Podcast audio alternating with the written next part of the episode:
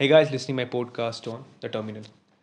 Uh, हर एक आदमी की मतलब हर एक पर्सन की एक री वॉचेबल प्ले लिस्ट होती है जिसमें बहुत ही गोल्डन एराज या फिर गोल्डन मूवीज़ मतलब होती है। म्यूज़िक भी होता है मेरी भी खुद है। मतलब जब भी मैं थोड़ा सा तन मन से या फिर जब थोड़ा सा स्केप करने की कोशिश करता हूँ तो मैं उसमें जाके ढूंढता हूँ कि हाँ कौन सी मूवी थी जो किस लिए बेनिफिशियल रहेगी जो अच्छी रहेगी सो so, हाँ मतलब ऐसी मूवीज़ काफ़ी सारी थी और मैंने देखी है। पर जिस मूवी का मैं बात करने जा रहा हूँ वो लिटरली एक अलग ही लेवल पे मतलब रोमांटिक वे में ड्रामेटिक वे में और एडवेंचरस वे में मतलब अगर आप अपने आप को ऐसे सीनेरियो में रख सकते हो। सो so, 2004 में रिलीज़ हुई ये directed by Steven Spielberg it's a terminal the terminal जिसकी एक्टिंग परफॉर्मेंस मतलब चाँद टाल थी जिसकी एक्टिंग वो है सर द टॉम हैंक उन्होंने इसमें मेन रोल प्ले किया है। हम्म, क्या हो अगर आपको मतलब एक वर्ड जो मैंने अभी हाल ही में सुना है, पहले भी सुनता आ रहा हूँ और मैं उसको बड़ा ध्यान सुनता हूँ, वो द होप मतलब एक होप, एक आशा। जब हम कभी छुट्टी होती है तो हमारी एक आशा, एक होप होती है, घर पे कोई मिले, मम्मी पापा मिले, मम्मी मिले जो खाना खिला सके, पानी मतलब अच्छी तरह ध्यान रख सके। जब कोई बच्चा छुट्टी हो के घर से मतलब घर के लिए निकलता है स्कूल से तो एक आशा होती है, घर पे कोई रहेगा। और जब वो बच्चे, छोटे बच्चे जब ट्यूशन के लिए जाते हैं तो एक आशा होती है कि ट्यूशन वाला छुट्टी कर दे आज, बिना रीज़न के। सो हाँ होप एक बहुत ही नेसेसरी थिंग है। सो मूवी सो मूवी से कैसे रिलेटेड है, ये बताता हूँ। मूवी में हमें स्टार्टिंग में ही दिखाया जाता है कि विक्टर नोवोस्की जो कि रिपब्लिक ऑफ़ कर करकोजिया से आया है न्यूयॉर्क टर्मिनल पे, वो उसकी मतलब उसकी वैलिडेटा जो उसकी वैलिडिटी थी, उसके पासपोर्ट की वो रद्द हो चुकी है, क्योंकि उसके रिपब्लिक ऑफ़ करगोजिया शहर में स्टेट सॉरी स्टेट के अंदर, देश के अंदर लड़ाई हो चुकी है। सो ड्यू टू वॉर से जो भी वहाँ की सारी सारी जो काम करने वाली मतलब जो भी रेजिडेंशियल था या बाहर के लोग थे, उनकी एक मतलब नागरिकता ख़त्म कर चुकी है। मतलब नागरिकता रही नहीं।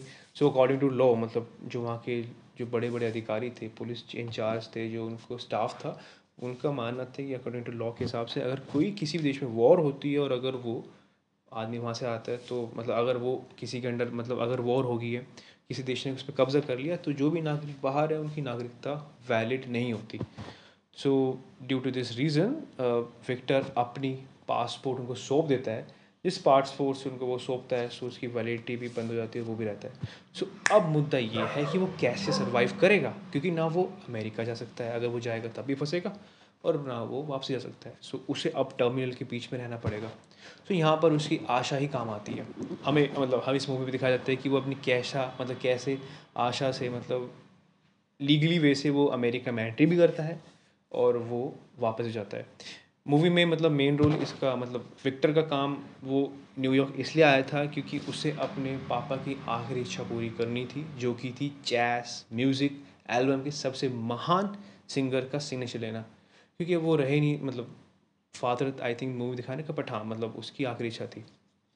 खैर मूवी इतनी थी, आपको बहुत मज़ा आएगा मूवी देखने का। I think it's rewatchable अपनी ओल्ड मूवीज़ थी, इसको ज़रूर देखिए। अगर आपकी लिस्ट है सो वेल गुड है।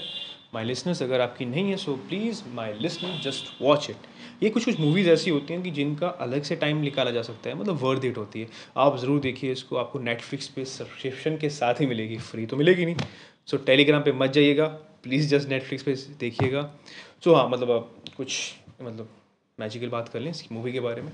सो मैजिकल मूवमेंट जो लिटरली मेरे दिल को छुआ है मतलब आपको भी अच्छा लगेगा कि एक मैजिकल मूवमेंट जो मेरे को अब तक याद है, वो ये था कि जब उसको वो लड़की मिलती है, जिससे जिससे उसकी आँखें चार होती हैं, आँखें चार होती हैं सो वो उसको एक्सप्रेस करता है कि हाँ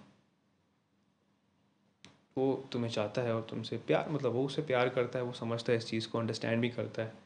वो करेगा भी, वो वेट भी करेगा। वो एक अच्छा मोमेंट था। जिस तरह से स्क्रीन प्ले दिखा रखा था, बहुत अच्छा था। वो लड़की भी उसकी हेल्प करती है। सो हाँ वो एक दूसरे को इस में मिले थे। सो बाद में कभी मिले ना मिले, क्या फ़र्क पड़ता? मतलब पता नहीं मिले ना मिले। सो हाँ कभी लोग लाइफ में कैसे आते हैं, आपके दोस्त के तौर पे, आदमी के तौर पे मतलब आपकी सच्ची में लाइफ टर्न करके चले जाते हैं। मतलब आपको पता भी नहीं होता, एहसास भी नहीं होता। बाद में हमें एहसास होता है कि हाँ मतलब उसका आना बहुत ज़रूरी है लाइफ के अंदर। कुछ कुछ एग्जांपल्स लाइफ में अगर आप अपने फ्लैशबैक में देखेंगे तो आपको ज़रूर मिल जाएँगे।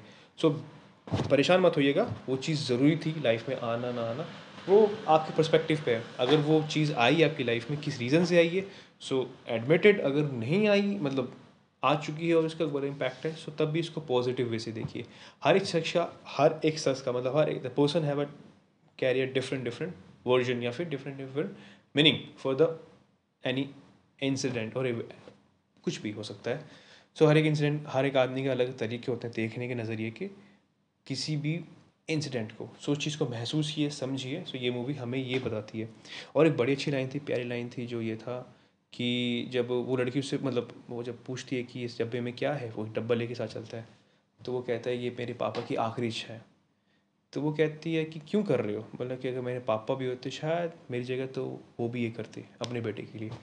सो प्लीज़ अपने माता पिता से कनेक्टिव रहिए, हमेशा अच्छे रहिए my listeners and just thank you so much you have cross one thousand three hundred I hope मतलब ये कारवा चलता रहेगा।